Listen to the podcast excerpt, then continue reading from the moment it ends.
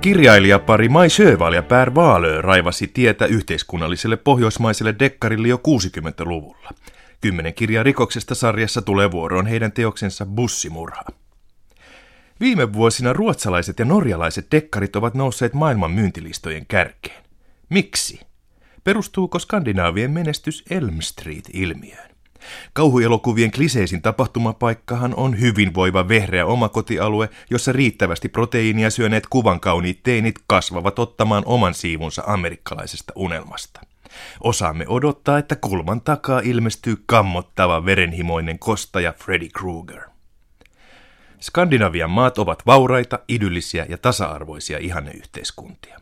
Niinpä Elm Street-säännön mukaisesti pinnan alta löytyy naisvihaa ja natsismia Stieg Larsson, rasismia ja riistoa Henning Mankel, hyvinvointivaltion rapautumista Leif G.V. Persson, pohjoisten metsien vaiettuja salaisuuksia Åsa Larsson, Tukholman etnistä sotaa Jens Lapidus, elittiväen raakuutta Anne Holt, heikompien hyväksikäyttöä Karin Fossum ja kansainvälisen tason päihdeongelmia Jo Nesbø.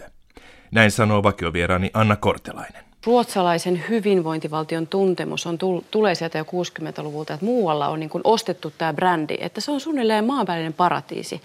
Ja se, että siellä on käärme siellä paratiisissa, että mm. sielläkin tapahtuu tällaisia, jotka ei välttämättä ole tosiaan mitään mm. rituaalimurhia, vaan että siinä on semmoinen arkisuus ja tietty eksotiikka, kuitenkin sopivasti eksotiikka. Vähän niin kuin ennen vanhaa Helsingissä kuvattiin leffoja, joita oli tarkoitus esittää Leningradia tai Pietaria, niin mm. samalla tavalla semmoinen sopiva eksotiikka, vähän vähän lunta ja vähän sitä revontulen illuusiota. Ovatko skandinaaviset dekkarit Amerikassa ja Britanniassa suosittuja juuri siksi, että avoin kateus muuttuu taantumukselliseksi vahingon iloksi? On turha tavoitella hyvää yhteiskuntaa, koska ihminen on syntinen ja mätä. Sosiaalidemokratia on siis valhetta. Päinvastaisesta kulmasta Mai Sjöwall ja Per Vaaloi väittivät ihan samaa. Hyvinvointivaltio on silmänlumetta, Ulof Palme on petturi ja rikollisuus on oire kapitalistisesta riistosta. Viime kädessä syyllinen rikoksiin on yhteiskuntajärjestelmä. Äärivasemmistolainen kirjailijapari kuitenkin epäonnistui vallankumouksen lietsonnassa. Kun heidän suurtyönsä Martin Beck-kirjasarjan kymmenes ja viimeinen osa ilmestyi 75, Pär Vaalö oli kuollut ja vasemmistoradikalismi samoin.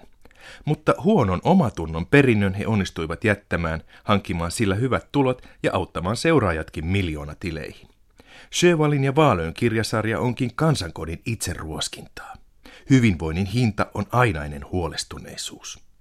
Protestanttisessa nollasummapelissä elämästä ei saa nauttia ilman syyllisyyttä. Oma hyvä on aina ansaittu toisen kustannuksella, joten juuri menestys todistaa varmuudella, että asiat menevät samaan aikaan pahasti vikaan. Huonoina aikoina säälitään köyhiä ja työttömiä, hyvinä aikoina huolestutaan tuloerojen kasvusta. Tätä menestyksestä masentuvaa mielentilaa puhuttelee Nordic Noir, skandinaavinen syyllistysdekkari. Niiden ystävä on myös ohjaaja-näyttelijä Lea Klemola, joka on sunnuntainen vieraamme. Miksi koko maailma haluaa kymmenen miljoonaa? Ne on inhimillisiä ne rikolliset. Ne on ihmisen kokoisia. Ne, nehän menee aina päin helvettiä silloin, kun ruvetaan tekemään niin kuin, tavallaan ihmistä isompia rikoksia, kun tulee ne huumebisnes niin kuin jotenkin, että ne, se on hirveän vaikeaa. Eikö usko Mä en usko, että huumeita on oikeasti olemassa. Suomessahan ei voi olla dekkari, jossa on huumepiste. Sehän on ihan naurumyrskyä, jotkuhan yrittää niin kuin, tai että kansainvälistä rikollisuutta. Sehän on siis naurettavaa. Sehän on semmoista ihan, että voi hyvä ressukka, tuo ihminen yrittää päästä kansainvälisille markkinoille. Tämmöisellä kau, nyt on täällä valtavaa tämmöistä niin maailmanlaatuisuukan rikollisuutta. Bussimurhaa, joka ilmestyi 68 ja käännettiin 74, lienee luettu täällä Suomessa ihmetellen. Ruotsissa oli vaikea nähdä suuria epäkohtia, kun saman aikaan sadat tuhannet suomalaiset lähtivät hakemaan parempaa elämää juuri länsinaapurista. Suomalainen hyvinvointivaltio oli vasta syntymässä silloin, kun ruotsalaiset jo surivat sen haurastumista ja häviötä.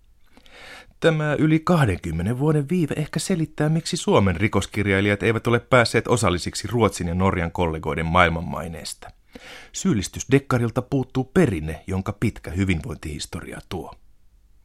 Lea Klemonan mielestä loistava suomalainen poikkeus oli Matti Yrjänä Joensuu, jota hän pitää paljon parempana kuin Sjövallia ja Vaalöitä.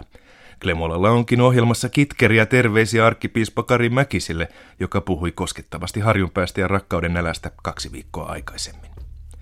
Kannattaa siis katsoa kymmenen kirjaa rikoksesta TV1 sunnuntaina kello 20. Luvassa kupliva keskustelu, jossa Lea Klemola kertoo myös, miksi hän rakastaa, siis rakastaa poliisia.